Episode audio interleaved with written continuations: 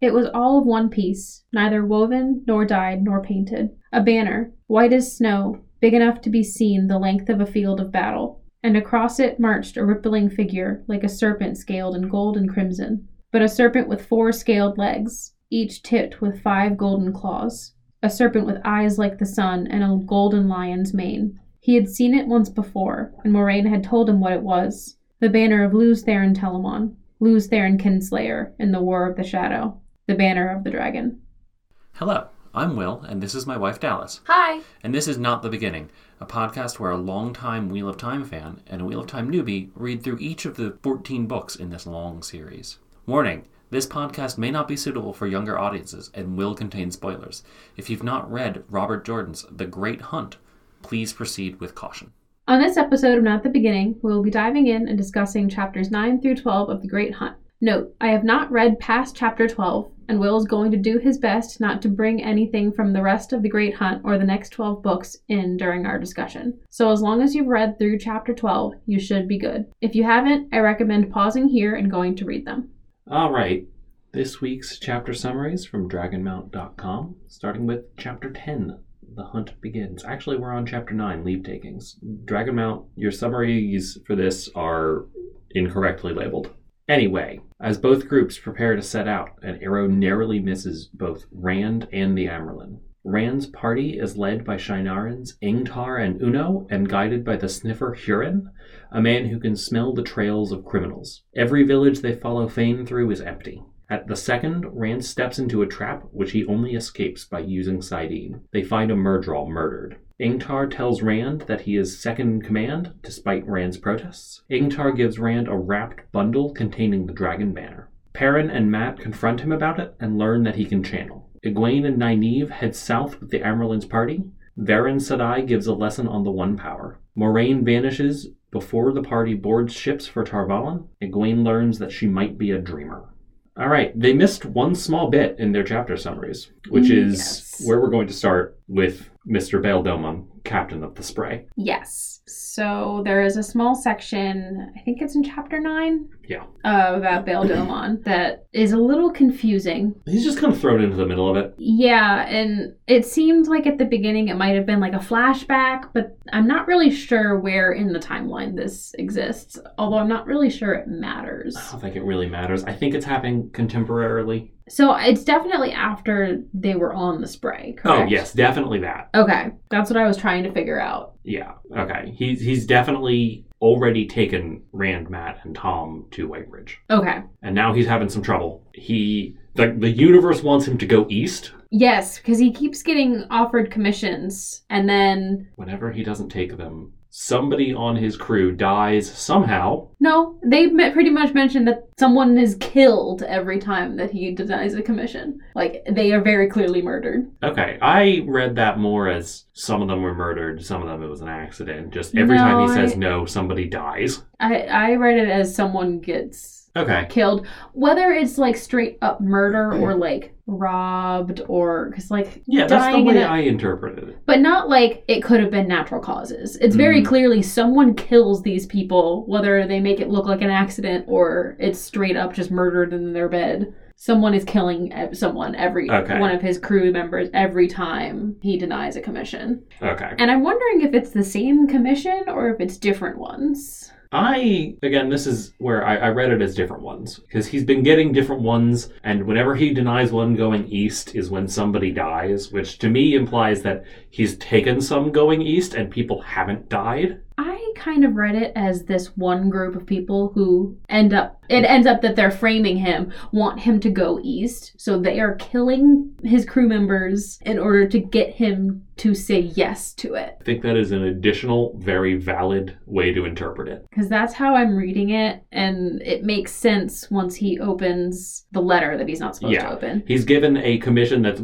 basically a deal he can't refuse. Like it's just way too much money for him to say no to. Right, he's offered 1,000 gold to fetch someone from Maine I mean, yeah. Maine to Ilian, um, and the kind of caveat is that he cannot try to figure out the person's identity. Right. And he's given a sealed letter. And he's given a sealed letter that he cannot open until he presents it to the people at that city, and the people at that city will give him that person. And he can't, once he has the person in his possession, because people are objects or something in this exchange, um, he cannot try to figure out who Yeah. it is. He's given like 300 gold up front, and the rest he'll get. He'll get three. He'll get some up front, some when he arrives in Maine. And then the and rest, the when rest he gets when back. Yeah. Except he's not going to get back because I have several thoughts. One, I don't think this person exists. I don't I think the reason he's not supposed to try to figure out who the person's identity is is because he's not supposed to pick someone up. Right. It's not Because- supposed to matter at all. It's not supposed to matter at all because the letter that he ends up opening is naming him a dark friend. Right.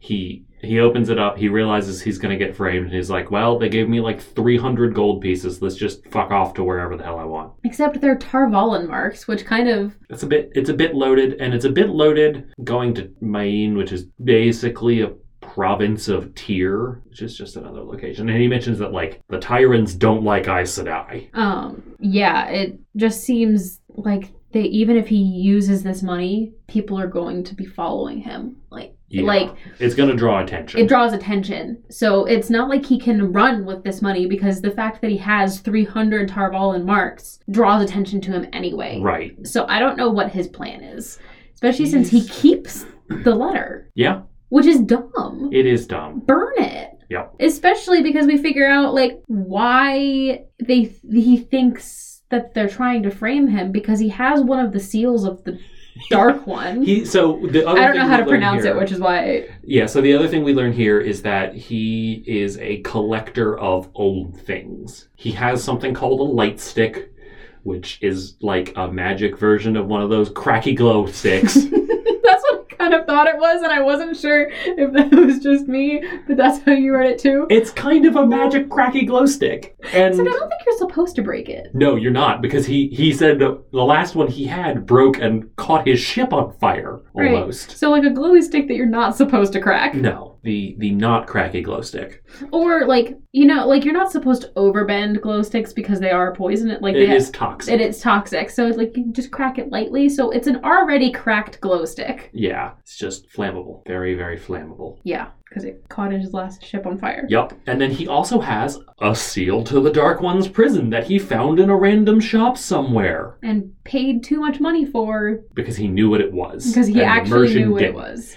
He, the merchant, thought he was overcharging for a piece of junk. It turns out he was way undercharging for one of the most important items in the world. Right. So that is a piece of Queen Diar. That's how you say that. Yes, it's an odd word for sure. I was like, my brain kept going like, Sundalar? No, that can't be right. Nope, Queen Diar. Quain DR. Heartstone. Sure. A seal to the Dark One's prison. Seal to the Dark so he's One's got a prison. seal to the Dark One's prison, which does kind of make him look a little suspicious. So if they found. It does. If they know what it is, though, a lot of people aren't going to know what that is. The only thing they'll recognize it is the ancient symbol of the Aes Sedai, which w- will make him look suspicious. So it's kind Especially of net carrying neutral. all of the Tarvalin marks that he's right. got.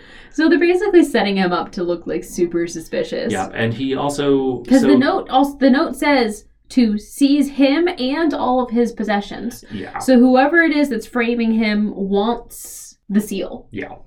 And so he eventually decides. I believe he decides to go to Olmuth Plain. Does he? Yeah. Okay, I didn't I missed that, but that goes Which- along with something that's mentioned in the Rand sections is that there's trouble on Olmuth Plain. Yes, which is near Tomon Head, which is where all of the dark people are like, "Ooh, Tomon Head." And then Pad Fane, who we'll get to later, is like, We'll meet again on Tomon Head. Yep. It's like everything has to do with Tomon Head. I wonder where we're going to end up. Tomon Head. Yeah. Ah, it's Tomon's shoulder.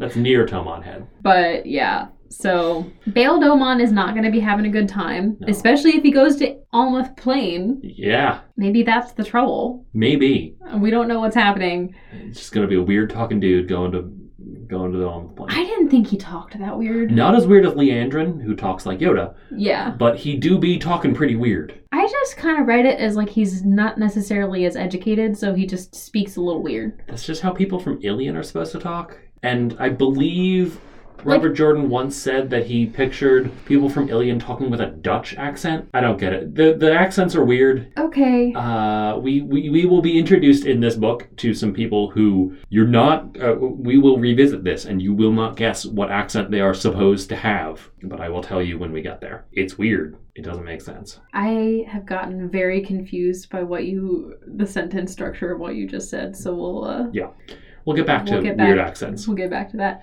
The one question I do have about the Bail Domon thing that we haven't touched on the letter, it was signed by the king of Kyrian, Kyrian, right? Galdrian, Riotan. Okay. So why is the king trying to. s Well, how Bail Domon what- is- how Bail does he Domon make- know that Bail Domon has this thing, and is that why he's setting him up? Like, what has Bail Domon done to get the attention of the king? Beldomon, I I think, is convinced that it is a forgery, that they forged this letter. It's Okay. not actually from Galdrian. That might be why he kept it. Yeah. To later prove that it's a forgery. I don't know. I would have burned it. I would have burned it too. Keeping that letter is a bad idea. Like, why, why do that? Who knows? Beldomon's a strange man. He collects old things. And that's all we get from him in this section. We, yeah, it seems kind of out of place where it's put. yeah, we spend. It like weirdly most- breaks up Rand spots. It does. Because Like- we do spend most of this section with Rand. We spend a little bit with Pat and Fane. But the and a Pat little and bit with Egwene. Fane, but the Pat and Fane bit leads itself into an Egwene section. Yeah. So the change, the quick change in POV there, it doesn't Is- get you back to Rand. It gets you to a different person. Right, it's not from Rand to Beldomon to Rand. Right. Which like at was least a there's little a weird. chapter break there, but it's still weird. Which is why we're just talking about Bail Domon at the front. Yeah. Because it made the most sense to just stick with Rand. Yep, Because it's easier to track what's happening with him if you talk about it all in one go. it is indeed. So let's talk about Rand. Rand starts off this section trying to leave. He's gonna go with Matt and Perrin and Loyal. and Well, all the they're they're Shannarans. all they're all getting ready to leave, and the thing he's really trying to do is apologize to Matt and Perrin, and they are not having it. no. They are not. They are just ignoring him. They every time he walks up to them, they're like bye, and then Yeah, and he does manage to apologize to Loyal yes, in what is actually, I think, a very good apology. He he, he gives a good apology. He's like, "I made a mistake. I'm sorry. I hope you can forgive me, but I understand if you can't." and he he didn't just say I'm sorry. He he acknowledged that he knows what he did wrong too, Right. which is the key part of an apology. You've got to acknowledge what you did wrong. You've got to apologize, and you've got to acknowledge that the other person isn't obligated to forgive you. Right. Those are like the key tenets of an apology, and Matt, Rand does a good job Yeah. here. He didn't get a chance to with Matt and Perrin. Like, he started to broach the subject, and they're like, ha, you're rich and you suck. And then Actually, that they- was mostly Matt. Perrin was just like, because Perrin doesn't do much talking. Yeah, Perrin doesn't do much. Yeah, He doesn't even get a chance to go through those three steps with Matt and Perrin. He tr- he walks up and he's like, "I wanted to apologize," and then they left. yeah. And then the next time he actually ends up getting to talk with it, them is when they find out that he can channel. Yeah. So just all good tenets of an apology are out the window there Right. because Because you have Volcano Man in the making. right. But Loyal immediately accepts his apology. He's He's, like, like- I get it. Thank you for apologizing. I've I- said that I say Yeah. things that I don't mean all the time. I'm I al- I often speak out of my ass. Yep. The moral of the of the story for this bit is that Loyal is the best. Loyal is Loyal the is best. the best friend. Loyal is the greatest. I would love to have Loyal as a friend. Me too. He is just great. I feel like he also gives great hugs. I feel like he gives terrifying hugs. He's huge. He's like 10 feet tall. I feel like it would be like hugging Sully from Monsters Inc. Okay. Like I got to hug Sully at Monst- from Monsters Inc. at Disney one year I went, and it was great because it's just Okay. like this giant cut, and I was and I'm tiny, I'm like five foot three, so it's just like the giant. And he's furry, and Okay. You're like half Loyal's height. I don't feel like he'd hug very hard. Maybe. But he also might not know how hard he's hugging. That's fair. I also feel like Perrin gives great hugs. Well, Perrin just has huge arms, so. But Perrin's a human. Perrin, like, Perrin's just a big human. Loyal is, like, again, like twice your height, also kind of twice Perrin's height. Yeah, Loyal's big. Loyal's huge. They have to make chairs specially for him. I'm just saying. I think he'd give great hugs. I mean, I'd be willing to risk death to experience a loyal hug, but I, I, I do think I'd be risking death. That's fair. So yeah, uh, Rand apologizes to to loyal at To least. loyal. And then he gets another of Land's lesson time, which- which is what I've decided to call it. And Land's lesson We get Maureen's story time and Land's lesson time. Land's lessons are very weird in general in terms of like what you should and shouldn't do. And this one basically comes down to yeah, you should just kill yourself if you need to get something done right sometimes. Basically, he calls, Sheathing the he sword calls it sheathing the sword. in your body, which yikes. That's a weird euphemism. I think it's basically like a if you're if you're between losing your sword and not losing your sword, rather than give your sword up, you should stab yourself with it. And I think that's how I interpreted that. It's basically some it kind of kind of comes into his it lands whole like if I'm gonna die I'm gonna die thing where it's like sometimes there are things that are worth dying to achieve and when that happens you need to be ready to accept death like if the only way you can win is by getting hit and potentially dying if it's something important enough you should ready yourself to do it yeah, that's basically what it seemed like, just veiled in this. Stab yourself with your own sword. it's stab yourself with your opponent's sword Is that what it? yeah I read it because he was talking about your own sword, and so I was like, why is why would you stab? Why would stabbing yourself with your own sword accomplish anything? No, it's stabbing. It's stabbing yourself with your opponent's sword. Kind of like in the Arthurian thing where it's like he gets stabbed and then he just like brings himself closer Yeah. and stabs himself further so that he can stab the other person. Yeah. It's like I'm already I already have a lance through me, so I might as well bring myself closer to the person who has Right. Mm-hmm. a lance and then stab them. I can see it. It's knowing when that's worth doing.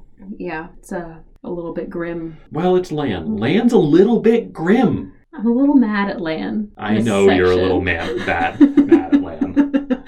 I'm a little mad at Lan for this section, but we'll get to that when we get to a grade. Yep. so one more important thing happens in Faldara. Before they leave. Yes, he's the Amerlin is like sending off the group of Shinarans and Matt, Rand, Perrin, and Loyal who are going after the horn, and somebody shoots a crossbow at the Amerlin. Well, Doesn't doesn't hit the Amerlin, although grazes the Amerlin, and she's just like, "Oh no, an arrow!" it does kill someone else. Yeah, it like, so quickly that like because someone goes to try to help the and person He's he's, just dead. dead like he was dead before he hit the, he hit the ground Yeah. like straight up dead the amerlin is all just like oh well if he meant to kill me who, like whoever it is is either a bad shot or it's not who we think if because they're like trying to say who they think it is and someone's like oh it might be this person she's like no no no if it was them he would have hit me Right. They basically like- or or she's like or it wasn't meant for me right. but the thing that still stands. Basically, she implies, or at least how Rand ends up interpreting it throughout the rest of the section, is that the Amberlin thinks the arrow is meant for him. Right. And so, like, if it was meant for him, That whoever it was was a bad shot. god awful. Because, like, it didn't get anywhere near Rand. It grazed the Amberlin and then killed someone else. Yeah. Or whoever unnamed person died. Was it was meant for them? Maybe. Maybe or someone he maybe, maybe he it pissed was- someone off. Maybe it was just meant to make a scene. Could have been. because the Amerlin really is not concerned about it at all. No. She, she's just like, okay, whatever. You you find them on your own terms. Let me know if you find them. And later in Egwene's section, she's like, "I'm not waiting for you to find out who for whoever it was. We're leaving now. This is what we're doing. Yeah. I'm fine." I am too important to wait here for you to find this person that you're probably not going to find anyway. And so I'm wondering if maybe if it was just trying to make a scene, maybe it was to try to keep the Amerlin there for a little bit longer. Maybe. But she's a little bit too stubborn for that. So Yeah. Well, They Swan failed. is a stubborn lady. like, if it was supposed to just cause enough of a scene to keep the Amerlin there, then they should have injured her more. Yes, they should have. Well, I mean, you really kind of have to kill Aes Sedai in general. Uh, Like, if there's like a large group of Aes Sedai, you just kind of have to kill somebody outright because they can magically heal people. But like if they had just if they'd been trying to keep her there longer, like at least lodge an arrow in her because it's Yeah. going to take longer to heal her. That's You're not just going to wrap a band-aid on it No. and call it a day. You have to get the arrow out. You have to like That's bandage true. up the wound. She might have to rest a little bit. That's true. And then, you know, if it was very clearly an attack on her life, then maybe maybe she would have decided to stay. But Very she doesn't. true. The person was a bad shot, and she interpreted that as it wasn't meant for her. Yep. But again, if it wasn't meant for her and it was meant for Rand, then they're just a really bad shot. Awful. Awful shot. Yeah, because Rand wasn't even there. I mean, he was there, but he was like He was, like, at standing least- back. Like, at least five feet away. Right. Or like 10 to 15 feet away. Like Yeah. on his horse. Like, ew. Yeah. Yeah. We So- meet some new characters in this bit. Yes. Some some of the Shinarans. We get a little bit more talk uh, uh, with Ingtar, who be- kind of becomes an actual character instead of Yep. just like, oh, he's got armor and he's a Shinaran. Mhm. Ingtar's kind of he's a, he's a lord. He he is leading this. He's happy to be leading it. Uh, we also meet Uno, who has one eye because Oh, he, okay. he was an eye patch. I missed that. Yeah, he, because one-eyed man named Uno. It's like Wink. Wink the cat with one eye. That's our cat. You've probably heard her screaming in the She's very background loud. of season Sounds one. like a goat.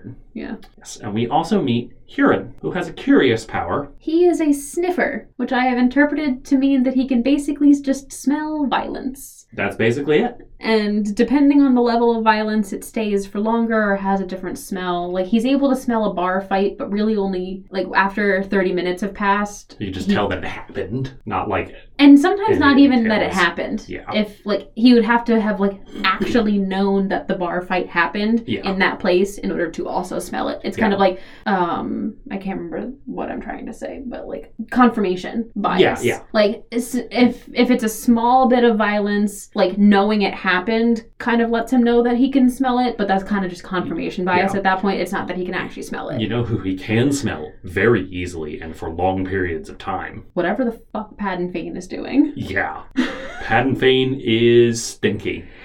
Yeah, and it doesn't smell. He he says it smells worse than he's ever smelled anything, and Perrin agrees. And every time he's like, "It just smells off." Perrin kind of looks at him. Huron's like, are you a Skeptic- sniffer? No, You got you got you got the nose. you got the nose, Can but you can you touch the nose source? the nose source. Yes, that's that's what sniffers touch. Okay. Like the true source, but it's the nose source. You're That's not weird. actually a thing. I'm Mm, just sorry. making a joke. yeah, you're weird. Yes, it's true. I am. But anyway, so they're using Huron to track them, and they're, And it they're keeps leading tracking him, through the like- countryside. like south to southeast, south to southeast. They just keep going in the generally the same direction. They find a bunch of abandoned camps on their way and some eaten dark friends, which is Trollocs- the Trollocs continuing. get hungry. Trollocs get hungry and eat people. This is disturbing. well, Trollocs are disturbing. It's just starting to get a little bit more detailed, and I've got delicate. You've got sens- delicate I've got sensibilities. delicate sensibilities yes. when I was indeed. reading the next the section on Pat and Pain, which we will discuss, I had uh, a distressed look on my face when Will came in. He's like, "What is happening?" And I'm just like, "Pat and Pain," and then I needed a cup of tea. he's he's wrong. He's very wrong. I just, and we learn some things about exactly how wrong he is because we go through multiple villages and all of them are abandoned recently so yes, it seems to me that either the people died in the village or they were taken with they're taken with them in the pat and fane section he like motions he like motions to trollocs and tells the villagers that they took with them that like if you don't shut up i'm going to feed you to the trollocs first Yeah, but it also seems like some people died in the village because we get There's to that probably a section. fight. We get to that section with Rand where he he like encounters people stuck in a time loop Yeah, it's like a weird vision in a time loop thing. yeah and apparently he breaks out of that using sidene i did not pick up on that I did not either, but that's what the summary on Dragon Mount says. Mm-hmm. So if anyone has any thoughts on that and would like to yeah get to Mhm. us somehow via Twitter or Instagram to talk about it, none of the usual things that I look for when I look for people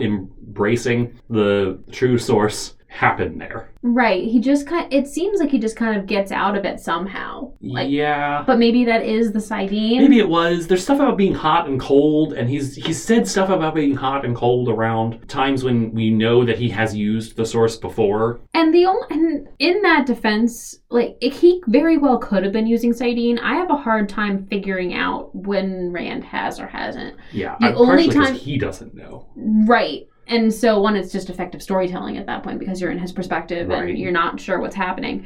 But in the last book, the only time that I was like, oh, Rand can channel is when he has lightning strike a building. Yeah, The other two times, you had to tell me yeah, that it, like, once I read that part, I was like, so he can channel. yeah. You had you had to like guide me to what the other two were, Yeah. and it wasn't obvious. No. Well, I, I think that's a really strong part in the first book. It's like, okay, well, it builds up to him using the lightning, and it's like, okay, well, he can channel now. We know this. But so that he very well could be have used Sidian to get out of this Yeah. weird time loop, and It's- it makes sense as to like that being the reason he gets out of the weird time it does. loop. And he mentions that nobody else encountered something like this. Well, Unless the Sort trap is of. specifically for him, because he said Matt had gone into that house. no, Matt hadn't gone into that house. He went into a different He one. went into a different Okay. house, but nothing had happened to Matt in that different house, so he knows that he's the only one who got stuck in a time loop. Right.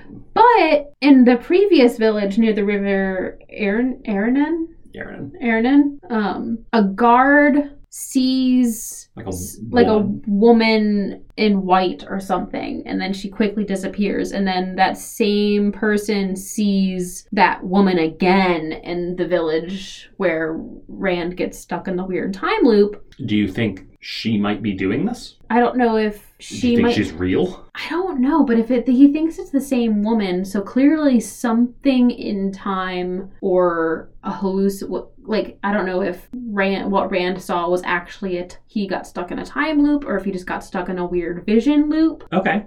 Both things are possible here. Um, so that guard who saw the woman could have also gotten stuck in some weird vision. okay. All interesting Or, takes. or this woman actually exists and is there after the fact. Right. I mean, it, it is definitely, I think, plausible that it's like a random village woman just kind of like following this group of soldiers around, not feeling comfortable enough to actually be with the group of soldiers, but also not feeling comfortable being alone in a trellic ridden wasteland. I just don't know, like, where would she be camping? How is she still alive? Like, These are all, All of these very questions, good questions. I'm wondering if she's some sort of spirit attached to something. there. Okay. Like, this is getting a little bit supernatural esque, but you know, like in super, you've seen five seasons of Supernatural. Yeah. When with ghosts, it, they're attached to an object. Okay. It's not always a house, it could be an object. So every time that object moves, the ghost goes with it. Yeah. So I- it could, I don't know if it's something like that. Okay.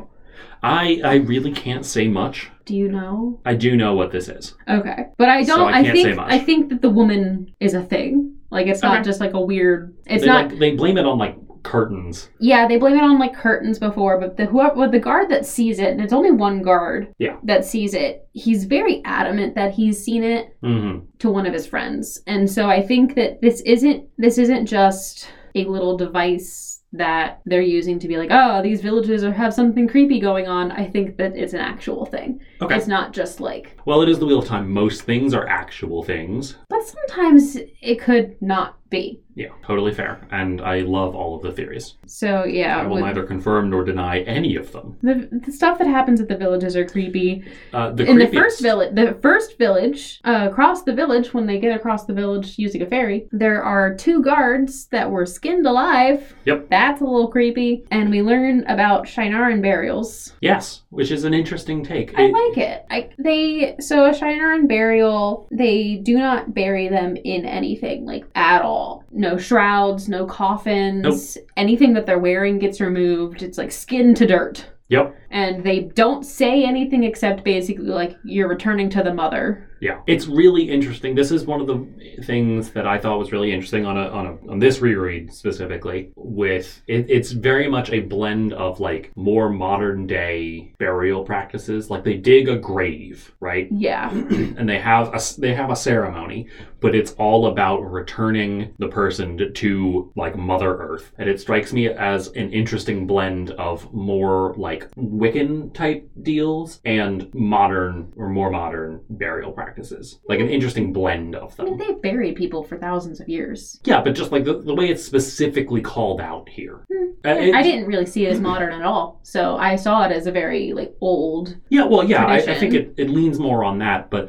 just like the practice of like digging a specific type of burial site just like the amount of prescription that went into it. And they yeah, because they are like individual holes as well. Like Right. they're you don't have like this sort of mass grave situation going on. Right, and they don't do anything aside from just bury them. There's no ritual around it. They're not doing anything that you know you could consider to be casting a spell. They're just burying them, saying a few quick words, and being on their way. Seems very secular. It well, the the world of the Wheel of Time kind of is. There is no real like god. There's Yeah, just there the isn't- creator. There is kind of a lack of religion. Yeah, which is weird to me. That's something that's always seemed weird to me. Like, there's no real, like, deity, deity. The creator is there. I mean, that's just because like the world has to get created. So like Yeah. The, the, the dragon is kind of a little bit of a deity, but not really. I don't really see it as an like I it's there's a lot of like origin stories, but that's as religiony as it gets. Yeah. It's like the wheel of time, but there's no real like there's no temples, there's no altars, there's no ritual aspect to anything, which I kind of resonate with a little bit. Yeah, I like it. I like it, it's- It's too. odd to me, but I do like it,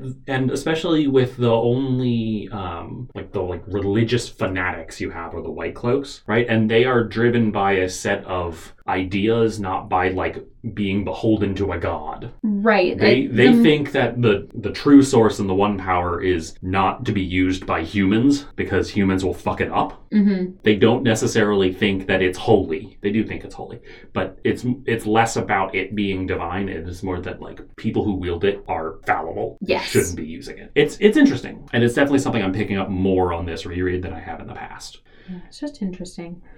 And so uh, and then in the second village, In the second village, the maybe the most fucked up thing happens. There is a man nailed spread eagle to a door Yep. on the village meeting place. And they were nailed there alive. Except it wasn't a man. Fucking Murdral. Yup.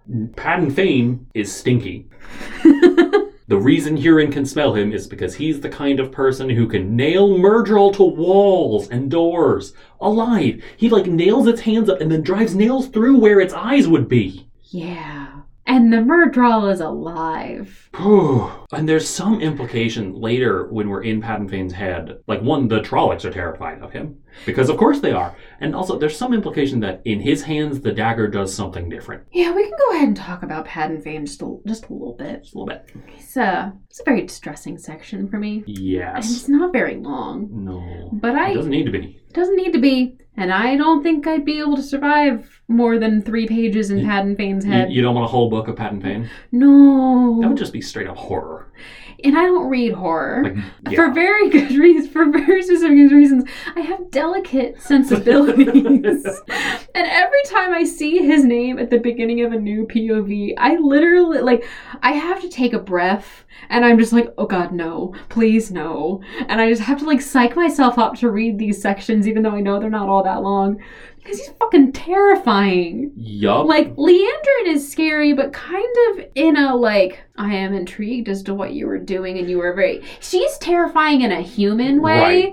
Patton Fane he's- is not human anymore. No, he is not. He because there's a bit where he's like he still thinks of himself as Padden Fane, which very clearly he's not Padden Fane anymore, but he Yeah. calls himself Padden Fane. Yeah. And then he's talking about how he he feels whole within himself now. Now that he has the dagger. Re the dagger, which is just not something you want to hear in conjunction with having the dagger. No. And then he talks about like the the Trollocs and all of the people are terrified of him now that they've seen what he can do with the dagger, which means he flayed those people alive himself yeah. with the dagger, and It's just, it's all he bad. did it to the Murdral, and you kind of like there is some stuff confirmed a little bit where like, he talks about what happened to him.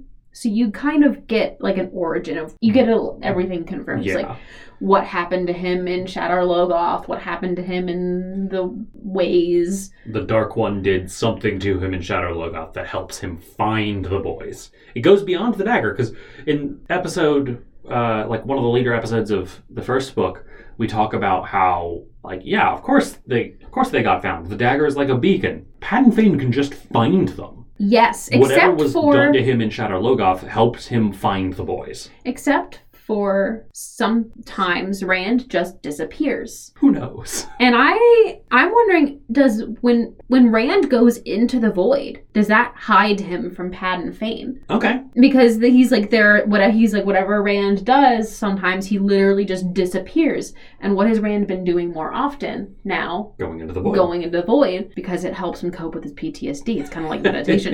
and it helps him channel like get centered so he can do It's sword focusing. training it's like focusing it's like meditation helps with ptsd helps him fight with a sword yeah. you know because he's got hella ptsd There's a lot of PTSD to go around. poor boy but yeah i'm wondering if rand going into the void Helps him. helps him hide from Padden fane Of course, he doesn't know it. or does him going into the void help Padden fane find him Oh. You think it might be the reverse? it might be the river. It, something it, Rand going in and out of the void, I think, is so, how Padden Fane I think Is- it would be. Because I also wonder, and I just thought of the second version of that, because when Rand goes into the void in the river, Aranon, he feels sick inside the void. So if Patton Fane is in the void trying to search for Rand, having just flayed I- people alive a la Ruth Bolton, Yup. maybe that's why he's sick. I know where this is going, and I really like what you've just said.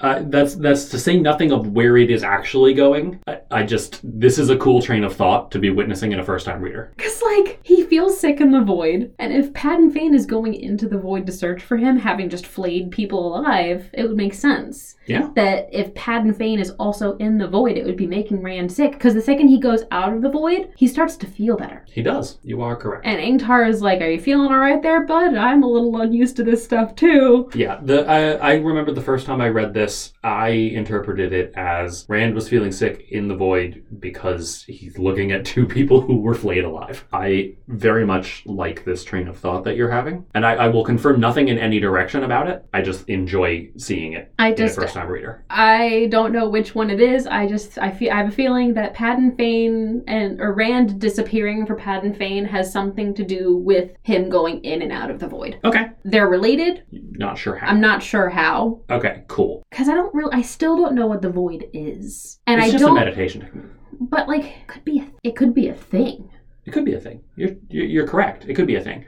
Um, it was. It is mentioned. Like a couple other characters mention it, right? Rand was taught it by Tam. Lan knows about it. I don't think Lan uses it, but he mentions that like it's a it's a thing sword masters use sometimes. And he was trying to teach it to the boys, kind of as like an option. Like here's what you can right. use. And he I was don't. surprised that Rand already knew it. right. I, I kind of suspect that um, Matt uses some of it too, because Matt's a really good shot with a bow, I don't know that that's him like using anything. I or if don't- he's just good at it. I think he's just good at it. I don't think Matt is Okay. capable of meditation.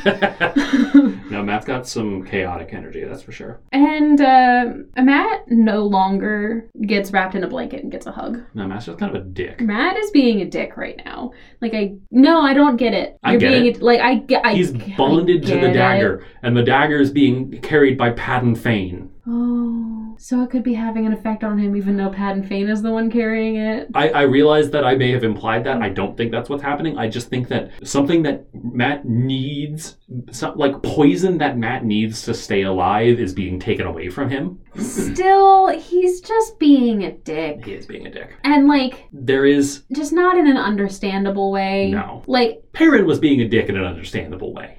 Yeah, Perrin was like, "You were mean to me, and I'm not let. I am still mad enough that I'm not even willing to hear your apology." And I think Rand understands that because, like, and to go back to Rand being good at apologizing, at least in this section, he's At understanding. least not to Egwene.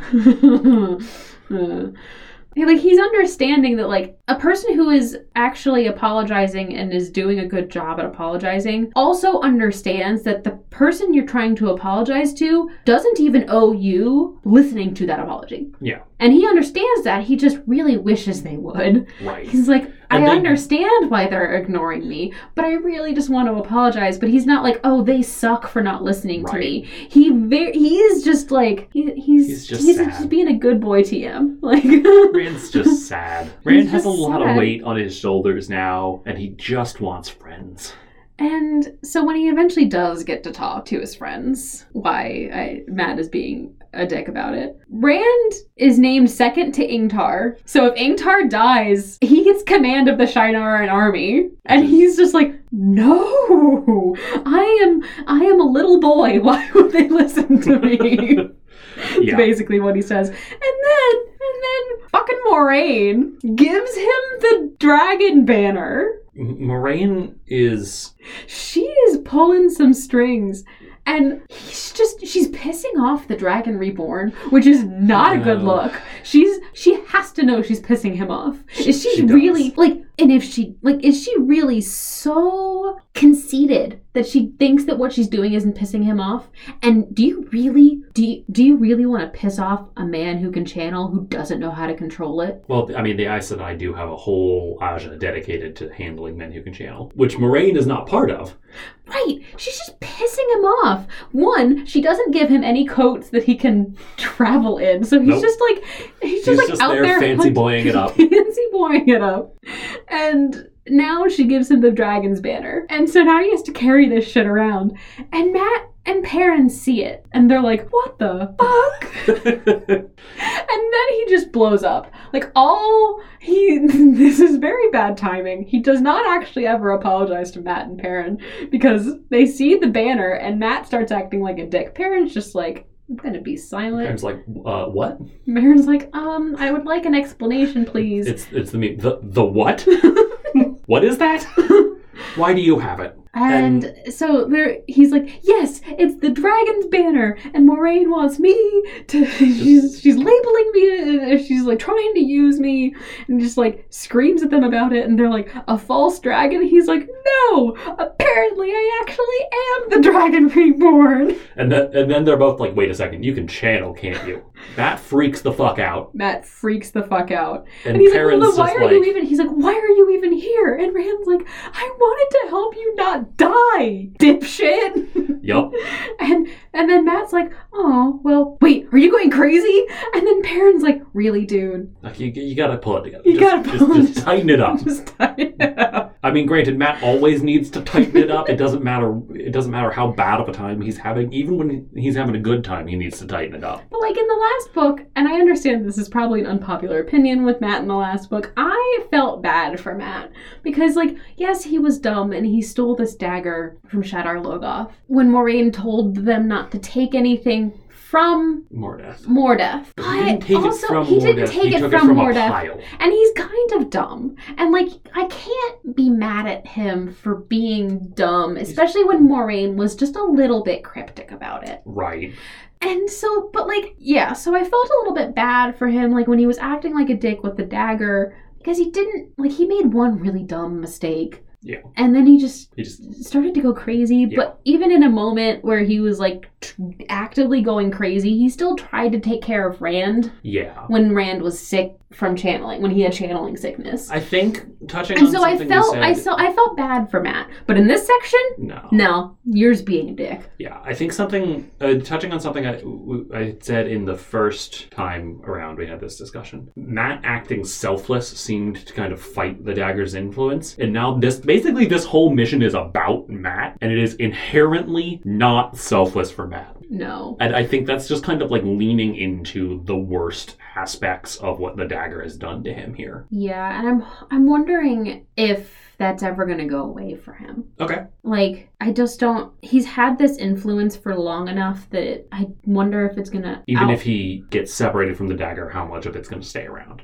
Right, cuz it's happening during a form a formative period for him as well cuz he's like 17, 18, so That's his true. brain his brain is still developing. It's not like he's like this 30-year-old who's as my mom would say cooked. Yeah. Like at, at 25, your brain basically stops developing. It's your frontal lobes are fully developed. Like all of the parts of your brain are fully developed. So you're cooked. yeah. Like everything leading up to that point, there's no going back. You cannot put that cake back in the oven. Right. Whatever whatever you did to that whatever you did to that brain is done. He's still being formed and he's still maturing. Okay. So I'm wondering if whatever the dagger is doing to him I is will- going to be permanent. I will be very interested to see how your opinion of Matt changes throughout the series. And I do sort of know just like You know, some stuff. I know some stuff Just from about the him. Cosplay. Right, I know some stuff about Matt's future older because of the cosplay that Will does, and I also just we bought a lot of the books recently, and so I've seen Matt on Seen the covers. covers. I've seen the covers of a bunch of books, and I know he at least makes it to book ten because he was on the cover of At book least ten. book 10.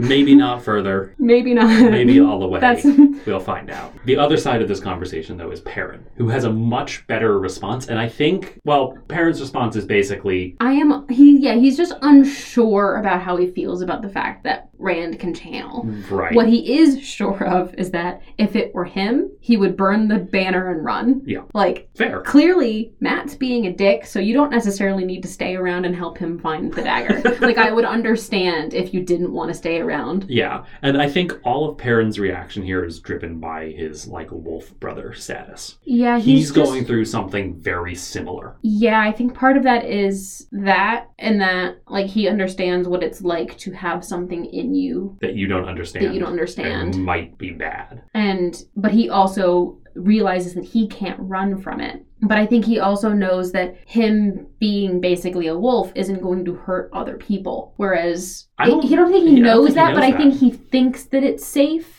I don't think he thinks that either, because remember back the back in like halfway through the first book when he was kind of going through this like wolf awakening for the Mhm. first time, he was worried that he was going to mercy kill Egwene. oh yeah So he's going through a lot of the same stuff here because as soon as Perrin learns that Rand can channel, he's like, "Oh, I get why you were a dick to us before." because and yeah rand does go like i was trying to force you away from me because i was afraid that you would get hurt but then matt lost the dagger and i still care about you Yep. which is why i'm here trying to help you find it because i don't want you to die which is why i was being a dick Right. because i didn't want me to be the reason that you die yeah, and Perrin very intimately gets it, and But I think he like, also- instantly changes his tune. in this in this bit Perrin talks about like if I were you, I would burn the dagger and run, but maybe you can't run. Kind of like how he knows he can't run from this wolf thing. Right, And he knows that they're I think Taviran. They're Taviran, so they probably can't run from it either. If but you burned it, they'd probably just find another somewhere. Right. There's that. But I also think that Perrin understands there's a difference between him being a wolf and Rand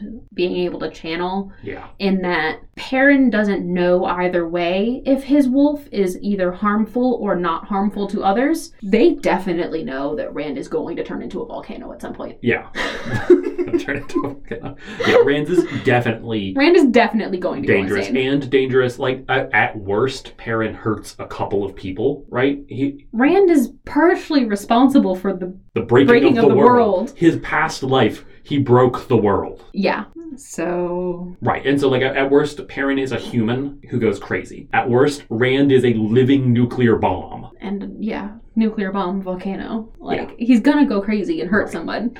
So he understands it. And the last bit we get really from Rand is after the boys are like, "We're not gonna be around you anymore. I'm gonna." And Matt's just like, "I'm gonna sleep as far away from you as possible because I heard a story about someone, a man who could channel, and he brought all the houses down on him, except Perrin's for the just one like, bed, except for the one bed that he was sleeping in." And Perrin's just like, "Well, maybe then you should You sleep." should sleep closer to him. A little bit of banter. It's good. And Matt was not having it. So they go off. Rand goes to find Loyal and uh Huron. I Huron. think it, it was I think it was Huron. Uh They're looking at a statue. there yeah, they're just looking at where where a statue was. And Loyal is going into a lot of detail about it. and Huron's just like, Yeah, I'm gonna listen to Loyal's story time. Do Yeah. you mind me making camp here? And Rand's just like, I'm glad I've anybody's company who isn't afraid of me. And now Rand is the one who needs a blanket and a hug. Rand needs a blanket and a hug and just like a nice cup of hot chocolate and just a good evening in. Yeah, poor boy. He and he needs a coat that's not silk. He needs some good stout Two Rivers wool. he just that's all he wants. He's- in this section when he realizes that all the coats that were packed for him are all like silk and embroidered, he's like, I can go naked, right? He actually like thinks that. He's and like Ingtar's like, yeah, maybe. The Shidarans are, are some characters, and I, I do want to talk about them a little bit before we get into the Egwene stuff, which is relatively short. Mhm. There's a little bit of we, we learn right before this, we touched on it very briefly, that Rand is like second in command. And Yes, I did like this part. at the beginning, he talks about how Uno hates him. It wasn't No, Un- Uno. Uno, hate, he, f- he thinks Uno hates him. He Masima thinks- definitely hates him Ah. because he looks Aiel. And that's all there really is to that. Uno, he thinks hates him, and then Ingtar is like, yeah, he just he'd act like that to Egilmar if he could. Well, maybe not Egilmar, everybody else. And then Red's like, oh, I'm second in command. What the fuck? Shouldn't Uno be second in command? And he's like, yeah, but that's not why he hates you. He just hates everyone. like that's Which just is com- Uno being Uno. it's a little comforting. It is. The Shadowrans have a very weird kind of like complimentary way of being, which is just like they're just gonna have their own opinion of you, you no matter what, and it doesn't matter who you are. But so in the second in command thing, they go into how it works with the Shinarin, Shinarin and Yeah. that Somebody- everyone is in everyone in the line is informed of who of where they are basically Yeah. down to the last person so that even if everyone ahead of them dies they aren't just an escapee they are the la- they are they are Right, they're they in are the charge. army they are in charge of themselves but they are in charge and it holds the order and i appreciate it Yeah. Especially for a society as militaristically focused as any borderland society. yeah i just Right? I Like like they it and and it's clear that they've become this way because they have to be. and it, it gives everyone in the process agency It does. So like everyone knows that Rand is second in command, except for Rand, but he does now. Well, and Matt and Perrin. But they're not part of the army. But like That's true. all of the all not the lancemen is that what they are? I thought I, I was don't my remember brain what wants to they're go called. bannermen, but I think the lances. Lances, all yeah. of the lances know Yeah. that Rand is second in command. And they're given a choice to say no. like if that's not okay, if you're not okay with that, you don't have to come with us. Yeah, it's kind of like, uh, oh yeah, if, if it's not okay with you, you don't have to come with us, but they can say no. Yeah. Uh, the funny thing is, is that uh, Rand does not know who is third in command. No, it's probably Una though. Probably you know, but like It's never really mentioned.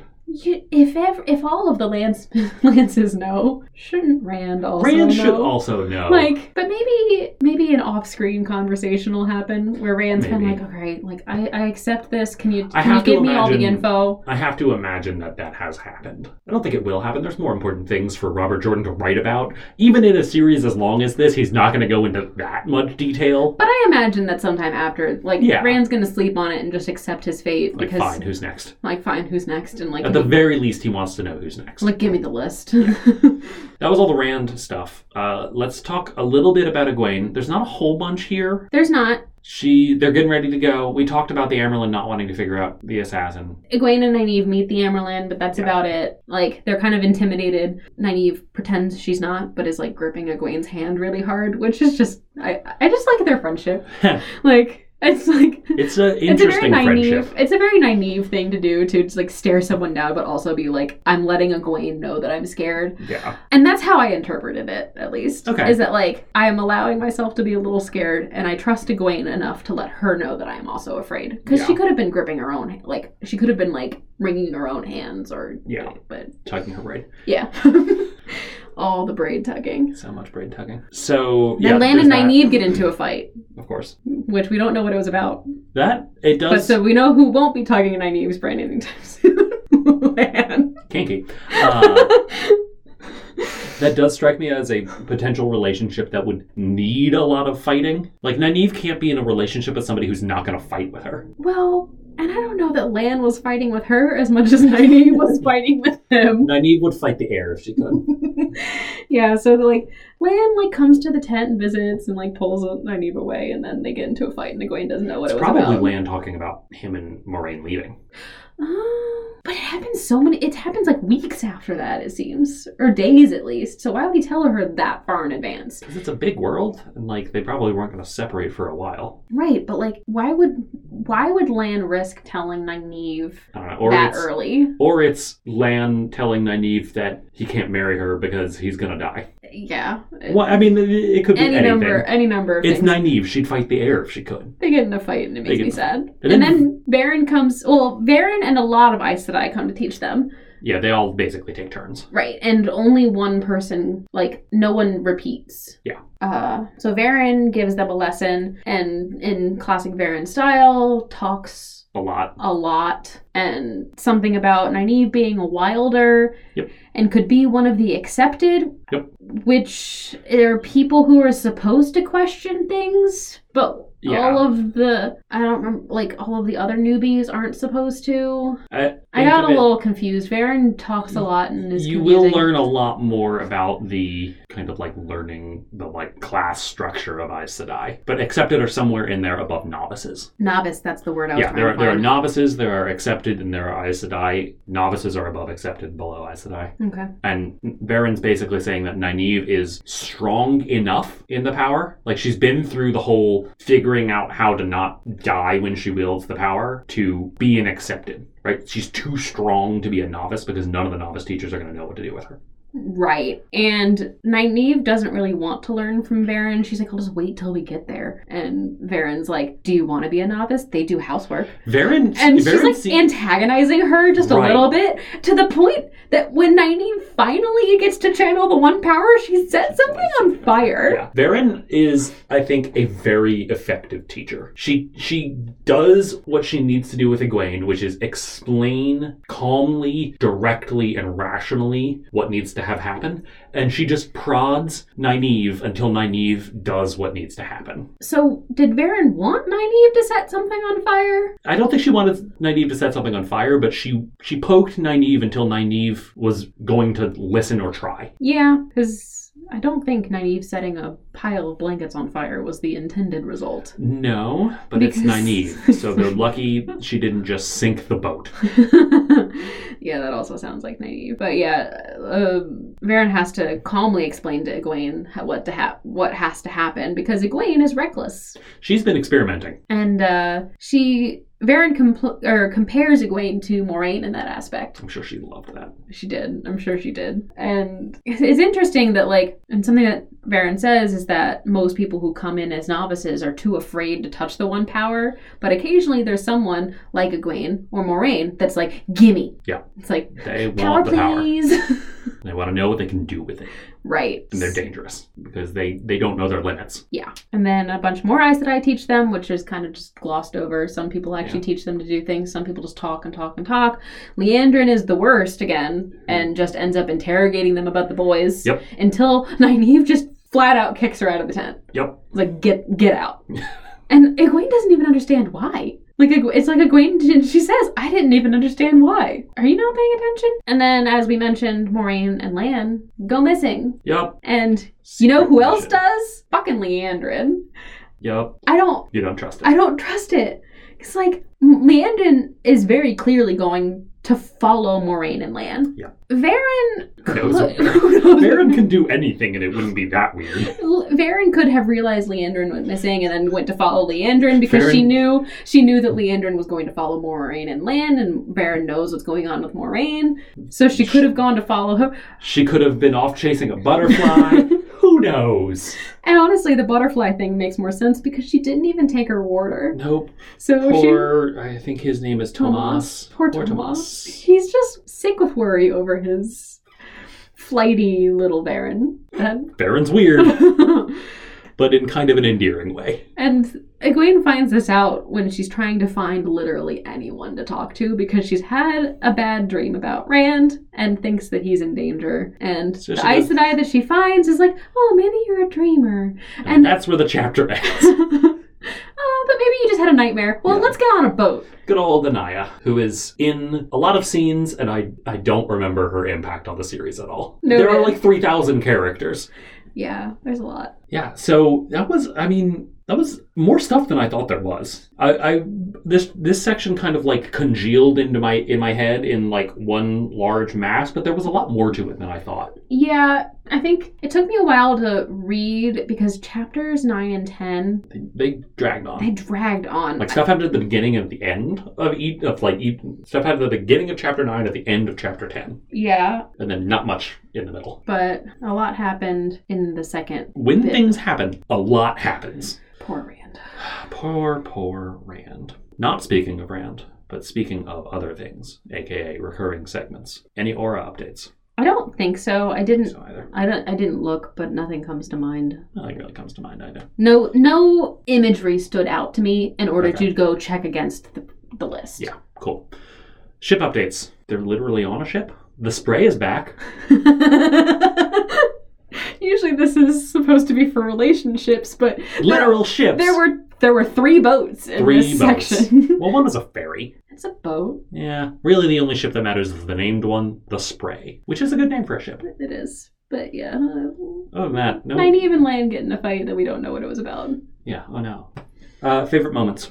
You don't have one. I don't think I have one. Okay. Do you have a least favorite moment? Um The opposite. Is it is it the flayed people? Is it the Murdrawl who's been nailed to the wall? Is it Patton Fane? I think it's just Patton Fane, which Just I Patton Fane. I really, really should not read Patton Fane sections Before before, bed. going to bed. yeah. I that's fair. have, as I've said before, delicate sensibilities. Indeed. you I do. was very disturbed. Yeah. My favorite segment it is an actual favorite segment, not a least favorite segment. I like when Baron's teaching that even Egwene. It's nice. I like Baron. I, I didn't. See, that's like that was like one of the only moments that could have been a favorite moment for me because it wasn't something terrible happening. and I just like Erin talks too much. I like Baron. I like her. And I liked her teaching. We learn a little bit more about what it means to be an Aes Sedai.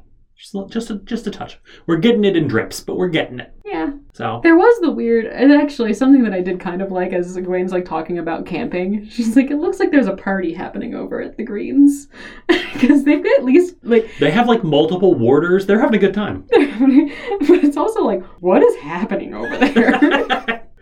Greens have a good time. what are they doing to their warders? it makes me wonder what the heck is going on with the warder bond. And so like, what is happening with what is Who happening knows? with Moraine and Lan?